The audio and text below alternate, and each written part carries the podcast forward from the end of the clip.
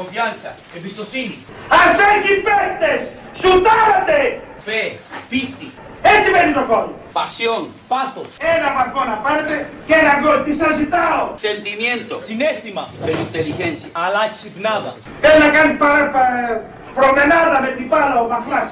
Hay que jugar al fútbol. Παίξτε ποδόσφαιρο. Hay que ser hiperagresivos. Πάμε να είμαστε υπερεπιθετικοί. El futuro. Το μέλλον. Lo escribimos nosotros. Εμείς θα το γράψουμε. Nosotros mismos. Μόνοι μας το γράφουμε. Y esta es una oportunidad para escribir el futuro. Είναι η ευκαιρία μας να γράψουμε το μέλλον μας. Sí. No renuncia a lo que van ganando. Μην παραιτηθείτε από αυτά που έχουμε κερδίσει. Cada día es esto. Κάθε μέρα το κάνουμε. Y esta es una oportunidad. Είναι η ευκαιρία. Sí. Jueguen y ganen. Και κερδίστε. Okay. Que Dios les bendiga. Ένα, δύο, τρία! Ένας και ένας δυο μου το κάνατε π***να πίσω. Σας το λέω. Το ξέρω. Το ξέρω, έχετε μπερδευτεί. Έχετε από τη μία το Euro, ακόμα παίζετε. Από την άλλη θες να προλάβεις και θες να βρεις και κάπου έτσι να παίζονται τηλεοπτικά τα φιλικά παιχνίδια της ομάδας σου, η οποία έχει ξεκινήσει προετοιμασία. Έχει και ένα Copa America εκεί, όποιος το βλέπει, τέλος πάντων. Θα τα πούμε την επόμενη εβδομάδα αυτά με το Copa America. Έχει και Bucks.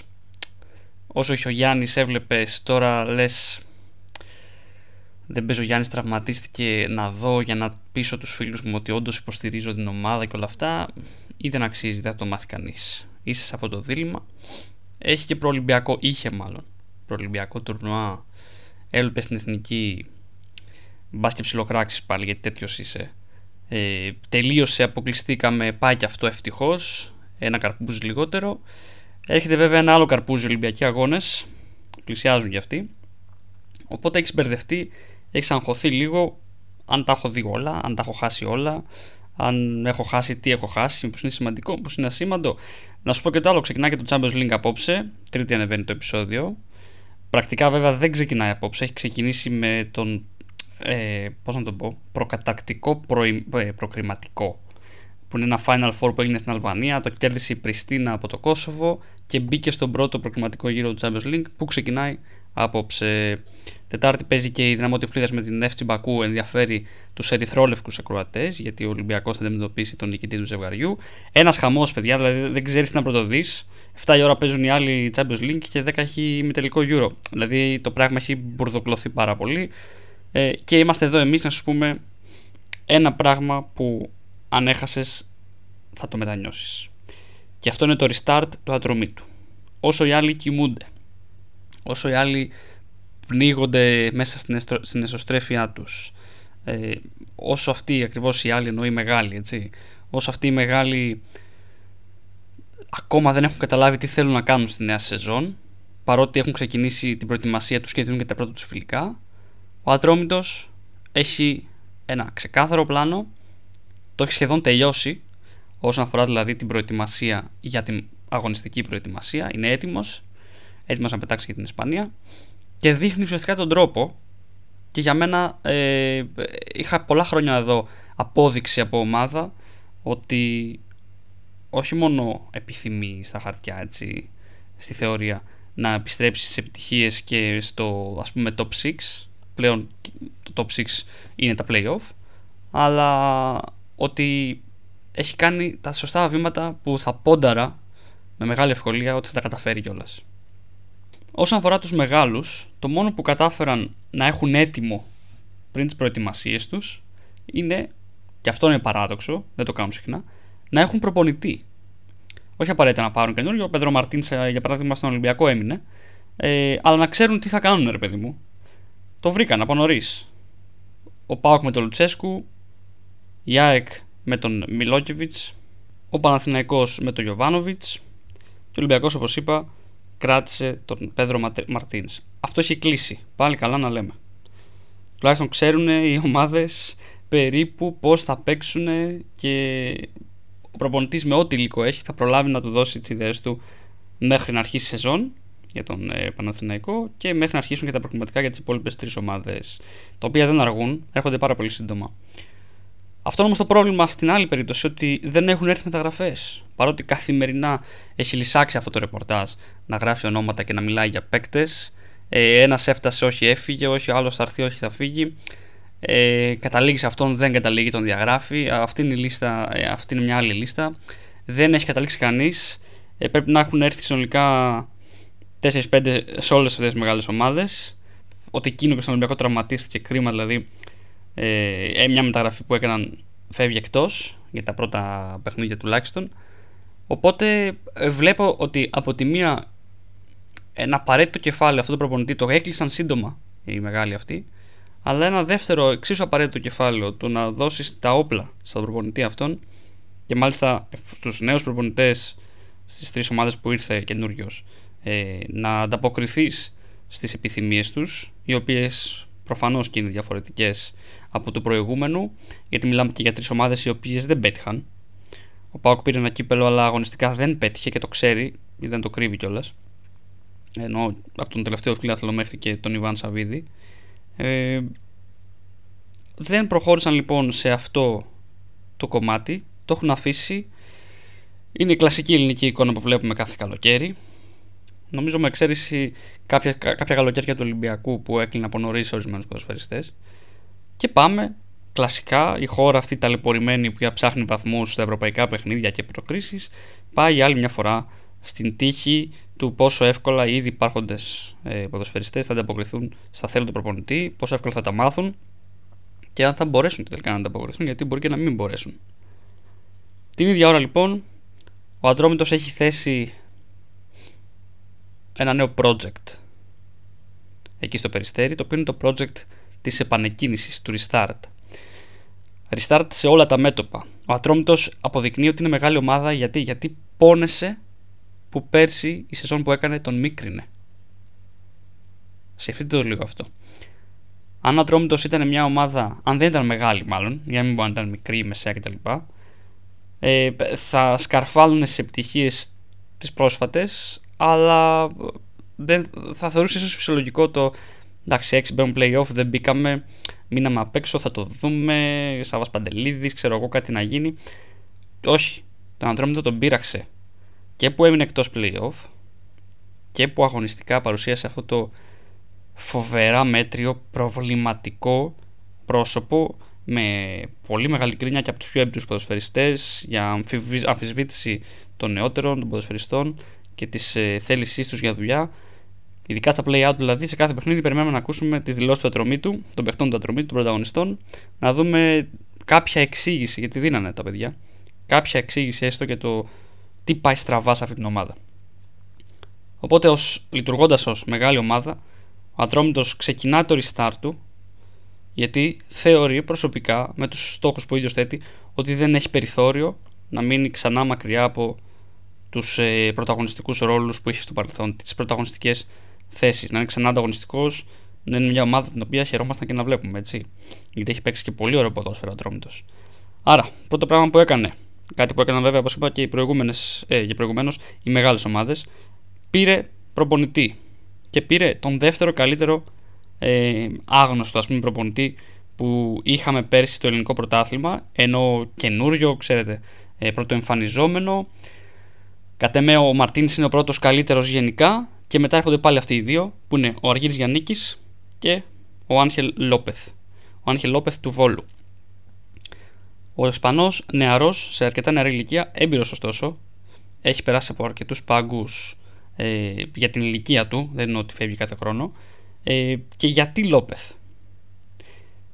Γιατί μπορεί να παίξει επιθετικά, γιατί μπορεί να ξεπλύνει την, ας την πω έτσι, περσινή ντροπή του Ατρομήτου του, που ήταν υπερβολικά μέτριος, να μην είμαι πιο σκληρός μαζί του, χωρίς πλάνο, χωρίς κανένα σχέδιο μέσα στο γήπεδο για το τι θα κάνει στην επίθεση. Μπορεί λοιπόν να το κάνει. Το έκανε στο Βόλο πέρσι, το έδειξε με παίκτες ενδεχομένως και μικρότερης δυναμικής και ποιότητας από αυτούς που είχε ο Ατρόμητος και από αυτούς που θα έχει φέτος ο Ατρόμητος. Επίσης, γιατί ο Λόπεθ εμπνέει και στην άμυνα. Ο Βόλος, παρότι δεν επέλεξε να παίξει και να δουλέψει φυσικά τόσο πολύ την άμυνά του, να παίξει μόνο αμυντικά, έβγαζε πάντως πάθος στην άμυνα. Είχε παιχνίδια που δεν δέχτηκε γκολ, είχε παιχνίδια που έπαιξε πάρα πολύ καλή άμυνα με τους ποδοσφαιριστές που είχε. Επομένως, ο Λόπεθ χτίζει ένα προφίλ προπονητή που έχει τη λύση και μπροστά αλλά και πίσω. Και τρίτος λόγος πρόσληψης του Άγχελ Λόπεθ είναι γιατί μπορεί να δουλέψει με Έλληνες. Δεν φοβάται να βγάλει καινούριους παίκτες, δεν φοβάται να βγάλει νεαρούς παίκτες, δεν φοβάται να επιλέξει τους Έλληνες ποδοσφαιριστές του. Είναι ένας προπονητής που πέρσι διαφήμισε πάρα πολύ το προφίλ του και δικαίως νομίζω ότι μπαίνει κορονίδα σε αυτή την προσπάθεια του Ατρωμίτου να κάνει το project restart και να επιστρέψει στην Εξάδα. Αλλά δεν μένει φυσικά εκεί ο Ατρώμητος. Θα το πάμε ε, πρω, ε, πρώτα έξω από, από τις τέσσερις γραμμές του γηπέδου και ύστερα θα μιλήσουμε για τις μεταγραφές που έκανε. Ε, κάθε προσπάθεια συσπήρωσης, αυτά τις φλακίες, τα κλισέ που λένε έτσι, θα συσπηρώσει τον κόσμο και, το, και τα πρόσωπα της ομάδας έτσι, γύρω από το σύλλογο και τον σκληρό πυρήνα του Περιστέριου. Αυτές τις φλακίες τέλος πάντων εδώ υπάρχουν όντως, θα τις ξαναπούμε. Ε, Σε αυτή την προσπάθεια συσπήρωσης, όπως και σε κάθε άλλη, χρειάζεσαι και πρόσωπα τα οποία ξέρουν την ομάδα. Δεν μπορείς να κάνεις ένα project restart και να φέρεις έναν από την Ισπανία, έναν από τη Γαλλία και έναν ε, ξέρω, από την Κύπρο για διοικητικά στελέχη και για στελέχη στο σύλλογο. Γιατί δεν ξέρουν τι είναι όλο αυτό. Δεν μπορούν να, να το υποστηρίξουν και να το τραβήξουν ως το τέλος. Ο Ατρώμητος λοιπόν τι έκανε. Τρεις αρχηγούς, τρεις μεγάλες καραβάνες και σημαίες του. Τρία αστέρια του, μια και το σήμα είναι το αστέρι, τον Μπρίτο, τον Ούμπιδες και τον Λαζαρίδη, τους έχει αυτή τη στιγμή ταυτόχρονα στην ομάδα. Ο Μπρίτο είναι team manager για τη φετινή σεζόν, από τη φετινή μάλλον σεζόν, το ίδιο και ο Ούμπιδες από φέτος συντονιστής του ποδοσφαιρικού τμήματος και ο Νίκος Λαζαρίδης παραμένει, ήταν και προηγουμένως στην Ακαδημία, έχει το ρόλο του διοικητικού υπευθύνου της Ακαδημίας. Άρα, τρία άτομα που έχουν κάνει μεγάλη καριέρα στον Ατρώμητο και έχουν λατρευτεί. Μια ομάδα που είναι δύσκολο να βγάλει σημαίες, έχει βγάλει αυτούς τους τρεις και αυτούς τους τρεις τους βάζει σήμερα να συνεργάζονται για το καλό της. Επιπλέον, προπονητής τερματοφυλάκων, Κλαούντιο Ραπατσόλη, με μεγάλη εμπειρία σε Ιταλία, φοβερές γνώσεις σε θεωρητικό και πρακτικό επίπεδο φυσικά, θα προπονεί τους τερματοφυλάκες στην δρομή του και θα ενισχύσει κι άλλο ε, το προπονητικό, το τεχνικό team του Άγχελ Λόπεθ. Αλλά τώρα το σου λέει. Δεν θέλω φέτος να το κάνω και του χρόνου να μείνω πάλι εκτός να στραβώσουν τα πράγματα. Ενισχύω και το τμήμα scouting. Το restart δεν είναι για μια χρονιά. Το restart είναι για όλη την μελλοντική πλέον πορεία του Ατρωμίτου. Οπότε δίπλα στον Αποστόλου που είναι υπεύθυνος έτσι, ο head του τμήματος scouting, ποιοι μπαίνουν παλιοί ποδοσφαιριστές του Ατρωμίτου. Όχι άγνωστοι, όχι καλοί scouters. Scouters που προσφάτως τελειώσανε την καριέρα τους και ξέρουν από Ατρώμητο. Στέριος Μαρίνος ανέλαβε τη Δυτική Ευρώπη, ο Στέριο Φαγιάνακης τη Βόρεια Ελλάδα, ο Δημήτρης Ιωάννου ανέλαβε την αγορά της Κύπρου, την οποία ζει φυσικά, και ο Αλεξάνδρος Gorkíev την αγορά των Βαλκανίων. Συν Ούμπιδες και Μπρίτο που ξέρουν τη Λατινική Αμερική, συν τέσσερα πέντε νέους διπλωματούχους UEFA και προπονητές ή πρώην προπονητές κατηγορίες under κατά κύριο λόγο, οι οποίοι επίσης θα έχουν τα μάτια τους ανοιχτά στις διάφορες περιοχές της Ελλάδας. Μιλάμε για ένα από τα πληρέστερα τμήματα scouting ελληνικών ομάδων και, τα, και φυσικά πολυάριθμο, το οποίο μένει να δούμε τι θα αποφέρει, ποιοι θα είναι οι καρποί της δουλειάς του. Και πάμε για να κλείσουμε το, την αποθέωση αυτού του project restart του Ατρωμίτου με τις μεταγραφές που έκανε. Πρώτα απ' όλα να πούμε ότι ανεξαρτήτως προσώπων, γενικότερα σε κάθε σύλλογο, το να έχεις κάνει επτά μεταγραφές, μία εβδομάδα πριν φύγεις στην ε, Ισπανία και το, κεντρικό, και το βασικό στάδιο της προετοιμασίας σου, είναι νομίζω πυλώνας νούμερο ένα. Όταν ξεκινάς τη νέα σεζόν. Αν όχι νούμερο ένα, νούμερο ένα είναι ο προπονητής σου, πυλώνας νούμερο δύο ίσως. Ο Ατρώμητος έκλεισε επτά ποδοσφαιριστές. Και όχι όλους τώρα, μια εβδομάδα πριν φύγει την Ισπανία για την προετοιμασία. Ε, τώρα έκλεισε ο τελευταίος, ο έβδομος. Έχει που τους κλείνει εδώ και δύο εβδομάδες, μη σου πω και παραπάνω. Και όλες οι κινήσεις είναι ένα είδος, ένα είδος ελληνοποίησης, ελαφρώς, γιατί φύγαν αρκετοί ξένοι, περισσότεροι από Έλληνες και ήρθαν περισσότεροι Έλληνες σε σχέση με ξένους. Είναι μια στροφή στα νεότερα παιδιά του ελληνικού ποδοσφαίρου και είναι αυτό που κουμπώνει στο προφίλ του Άγχελ Λόπεθ, θα λέγαμε. Έφυγε ο Μανούσος, άλλη μια σημαία που πιστεύω ότι ε, έχει φτάσει Μπρίτο, Ούμπιδες και Λαζαρίδη ο Γιώργος Μανούσος.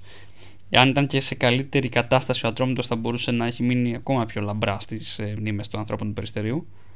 Ε, έφυγε λοιπόν από την επίθεση, μπορούσε βέβαια να παίξει και ως εξτρέμ. και ήρθε ο Κουλούρης.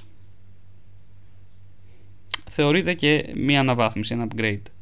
Ο Euthímis Kuloúris, ο οποίος κάπως τράβωσε η τύχη του στην ε, Toulouse. Το είπε και ο ίδιος όταν ήρθε στην Ελλάδα, ότι δεν ξέρω ακριβώς γιατί με κόψανε.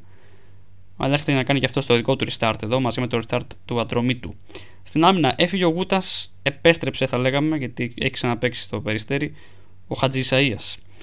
Μικρό αστερίσκο εδώ, γιατί ήταν μια φωτογραφία του Χατζη Ισαΐα, που λίγο η γάμπα του και η κυλίτσα του δεν μου άρεσαν, αλλά ελπίζω μέχρι να αρχίσει η σεζόν ε, να έχουν φύγει ε, κάποια κομμάτια από αυτά. Ε, για να τον δούμε όντως στο γήπεδο σε καλή αγωνιστική κατάσταση. Ωστόσο, είναι η λογική του Ατρωμίτου αυτή, ότι χάνει ένα Ελληνόπουλο το οποίο εμπιστευόταν, αλλά ε, παίρνει πάλι πίσω ένα ακόμα Ελληνόπουλο. Έφυγε ο Γκάλο, εννοείται πάρα πολύ έμπειρος, και ο Ατρώμητος απέκτησε τον Βασιλαντονόπουλο, ο οποίος έκανε φοβερό μπαμ στο τελευταίο μισό της ε, σεζόν πέρσι. Μη σας πω στο τελευταίο ένα πέμπτο της σεζόν ε, στην ΑΕΚ, και έδειξε ότι είναι ένα πολύ σύγχρονο back. Και πραγματικά εύχομαι να τον δούμε να εξελίσσεται ακόμα περισσότερο, ακόμα γρηγορότερα, ώστε να βοηθήσει και την εθνική και φυσικά να κάνει το όνειρο του καθενός ποδοσφαιριστή πραγματικότητα, να παίξει στο εξωτερικό. Είναι μια πάρα πολύ καλή μεταγραφή, δηλαδή αν ε, τις βάλεις κάτω, για μένα αγαπημένη μου, στον Ατρόμητο, και περιμένω πώς και πώς να δω πώς θα τον δουλέψει ο Λόπεθ και πώς θα τον αξιοποιήσει. Γιατί στην ΑΕΚ δεν πήρε πολλές ευκαιρίες, αλλά όταν τις πήρε απέδειξε ότι μπορεί. Έπειτα έφυγε. Έφυγαν μάλλον ο Χριστοδουλόπουλος, Ensykoloú και Αγκάγεφ. Για Χριστοδουλόπουλο και Ensykoloú θα έλεγε κανείς ότι ναι, είναι ποιοτικές απουσίες. Δύο παίκτες οι οποίοι μπορούσαν να αλλάξουν ένα παιχνίδι για τον Ατρόμητο ε, και είχαν και αρκετή εμπειρία και στα αποδυτήρια του συλλόγου. Αλλά εκεί που λες ότι στράβωσε η δουλειά και το τρένο εκτροχιάζεται στο Περιστέρι, ο Ατρόμητος φέρνει τον καλύτερο μέσο του Πας Γιάννενα και ίσως και το ένα παίκτη μάλλον που σίγουρα θα μπει στην εντεκάδα της σεζόν της περσινής, τον Καρτάλη. Φέρνει το πιο δημιουργικό half των ομάδων των play-out, που είναι ο Bendineéli από τον Απόλλωνα Σμύρνης, σε μεγάλη ηλικία βέβαια, μεγάλη. Ε, αν δεν κάνω λάθος είναι στα τριάντα με τριάντα ένα ο Bendineéli, αλλά εντάξει δεν είναι, ενώ και Βασιλαντουνόπουλος, Kuloúris. Και φέρνει και τον Πισάνο, ο οποίος είναι βέβαια ένα στοίχημα, δεν τον έχουμε δει καθόλου. Ε, πρώτη φορά εκτός ε, Λατινικής Αμερικής, πρώτη φορά στην Ευρώπη, πρώτη φορά εκτός Αμερικής γενικότερα, συγγνώμη, γιατί έχει παίξει και στο Μεξικό. Έχει παίξει Αργεντινή, έχει παίξει Βραζιλία, τα έχει γυρίσει και ο Πισάνο. Και είναι ένα στοίχημα, μεσοεπιθετικός Αργεντίνος με ιταλικό διαβατήριο, να δούμε αν θα καταφέρει να πιάσει στο ελληνικό πρωτάθλημα. Και κλείνουμε με τον ε, Μάριο Τζαβίδα, ένα μεγάλο ταλέντο του Παναθηναϊκού, ο οποίος κάνει στον Ανατρόμητο το πρώτο του επαγγελματικό συμβόλαιο. Φυσικά δεν περιμένει να παίξει κανείς ο Τζαβίδας φέτος τόσο πολύ που να πούμε ότι βασίζεται πάνω του Ατρόμητος, αλλά είναι ακόμα μία κίνηση στο Περιστέρι που δείχνει την κατεύθυνση που έχει πάρει ο σύλλογος. Για μένα, επαναλαμβάνω, το πιο σημαντικό είναι ότι εφτά παίκτες είναι αυτή τη στιγμή στο Περιστέρι, μία εβδομάδα πριν φύγει ο Ατρόμητος στην Ισπανία για να κάνει το βασικό στάδιο της προετοιμασίας του. Δεν υπάρχει πιο σημαντικό πράγμα από αυτό. Έχουν γνωρίσει τον προπονητή από την αρχή, είναι μαζί του εδώ από την αρχή, και ο Ατρόμητος αυτή τη στιγμή είναι μια ομάδα έτοιμη. Σε, έχει τικάρει κάθε ε, προϋπόθεση, κάθε απέτηση, κάθε πρότυπο για να ξεκινήσει την προετοιμασία του. Έτσι πρέπει να λειτουργεί ένας επαγγελματικός σύλλογος. Και κατά την προσωπική μου άποψη, θα το επαναλάβω για να κλείσω με αυτό, το ότι ο Ατρόμητος λειτουργήσε έτσι. Αμέσως μετά την πρώτη μέτρια, όχι κακή, δεν κινδύνεψε να πέσει. Αμέσως μετά την πρώτη μέτρια σεζόν του, μου δείχνει, μου αποδεικνύει ότι στο μυαλό τους, εκεί οι άνθρωποι του Περιστερίου, έχουν την ομάδα τους ως μία από τις μεγάλες ομάδες της Ελλάδας. Ότι αποφάσισαν πως δεν θέλουν να ξαναδούν την ομάδα να παραπέει όπως παρέπεψε στην περσινή σεζόν, με λάθος επιλογές, με κακή αγωνιστική εικόνα, και με το που τελείωσε η περσινή σεζόν, αμέσως τη σουλούπωσαν, όχι μόνο κλείνοντας τρύπες, αλλά προσθέτοντας πάρα μα πάρα μα πάρα πολύ ποιότητα, εμπειρία και διάθεση στο ήδη υπάρχον οικογενειακό κλίμα, σπουδαία πρόσωπα, σοβαρές και στοχευμένες μεταγραφές. Και νομίζω ότι στο πρώτο τελευταίο επεισόδιο αποδυτηρίων της ε, σεζόν κάνουμε μια πρόταση, μια εισαγωγούλα στην επόμενη σεζόν της Super League, την οποία περιμένουμε πώς και πώς, γιατί η Super League ίσον θέαμα. Αυτά είχα να μοιραστώ μαζί σας. Ε, ευχαριστώ πολύ όλες και όλους όσους ήταν εδώ. Ευχαριστώ πολύ όλες σας και όλους σας που ήσασταν ξανά εδώ ή για πρώτη φορά εδώ. Αν ήσασταν για πρώτη φορά, να πάτε πίσω να τα ακούσετε τα πάντα, να περάσει η ώρα, καλοκαίρι είναι αυτό. Ε, στις διακοπούλες, στο πλοίο, στο τρένο, στο κτέλ, όπου θέλετε, στην παραλία, έτσι, ένα χιάκι λίγο δυνατά, να ακούνε και οι διπλανοί. Και σας ενημερώνουμε ότι καλώς εχόντων των πραγμάτων, την επόμενη εβδομάδα, την επόμενη Τρίτη, θα έχουμε το τελευταίο επεισόδιο της ε, νέας σεζόν. Όχι ότι η επόμενη θα αρχίσει του χρόνου το Γενάρη που κάνουν οι τηλεοπτικές σειρές, πολύ νωρίτερα θα αρχίσει, αλλά θα υπάρξει ένα μικρό διαλυματάκι και για προσωπικούς λόγους. Ε, αυτό, σας ευχαριστούμε πάρα πολύ. Παρακολουθήστε τον Ατρόμητο και τη δικιά σας ομάδα. Σπρώξτε, φωνάξτε να κάνει μεταγραφές, να κλείσει τρύπες, να στελεχωθεί διοικητικά. Πολύ σοβαρό για όλες τις ομάδες αυτό. Και καλό Champions League, καλό Euro, καλούς Ολυμπιακούς αγώνες. Ε, και αυτό. Κομφιάντσα, εμπιστοσύνη. Ας έχει παίκτες, σουτάρατε. Φε, πίστη. Έτσι μένει το κόλ. Πασιόν, πάθος. Ένα βαθμό να πάρετε και ένα γκολ. Τι σας ζητάω. Σεντιμιέντο. Συνέστημα. Εσυντελιγένση. Αλλά ξυπνάδα. Ένα κάνει παρα, παρα, προμενάδα με την πάλα ο Μαχλάς. Hay que jugar al fútbol. Παίξτε ποδόσφαιρο. Hay que ser hiperagresivos. Πάμε να είμαστε υπερεπιθετικοί. El futuro. Το μέλλον. Lo escribimos nosotros. Εμείς θα το γράψουμε. Nosotros mismos. Μόνοι μας το γράφουμε. Y esta es una oportunidad para escribir el futuro. Είναι η ευκαιρία μας να γράψουμε το μέλλον μας. Sí. No renuncia a lo que van ganando. Μην επιθείτε από αυτά που έχουμε κερδίσει. Cada día es esto. Κάθε μέρα το κάνουμε. Y esta es una oportunidad. Είναι η ευκαιρία. Sí. Jueguen y ganen. Και κερδίστε. Okay. Que Dios le bendiga. Ένα, δύο, τρία! Ένας και ένας δυο μου το κάνατε π***να πίσω. Σας το λέω.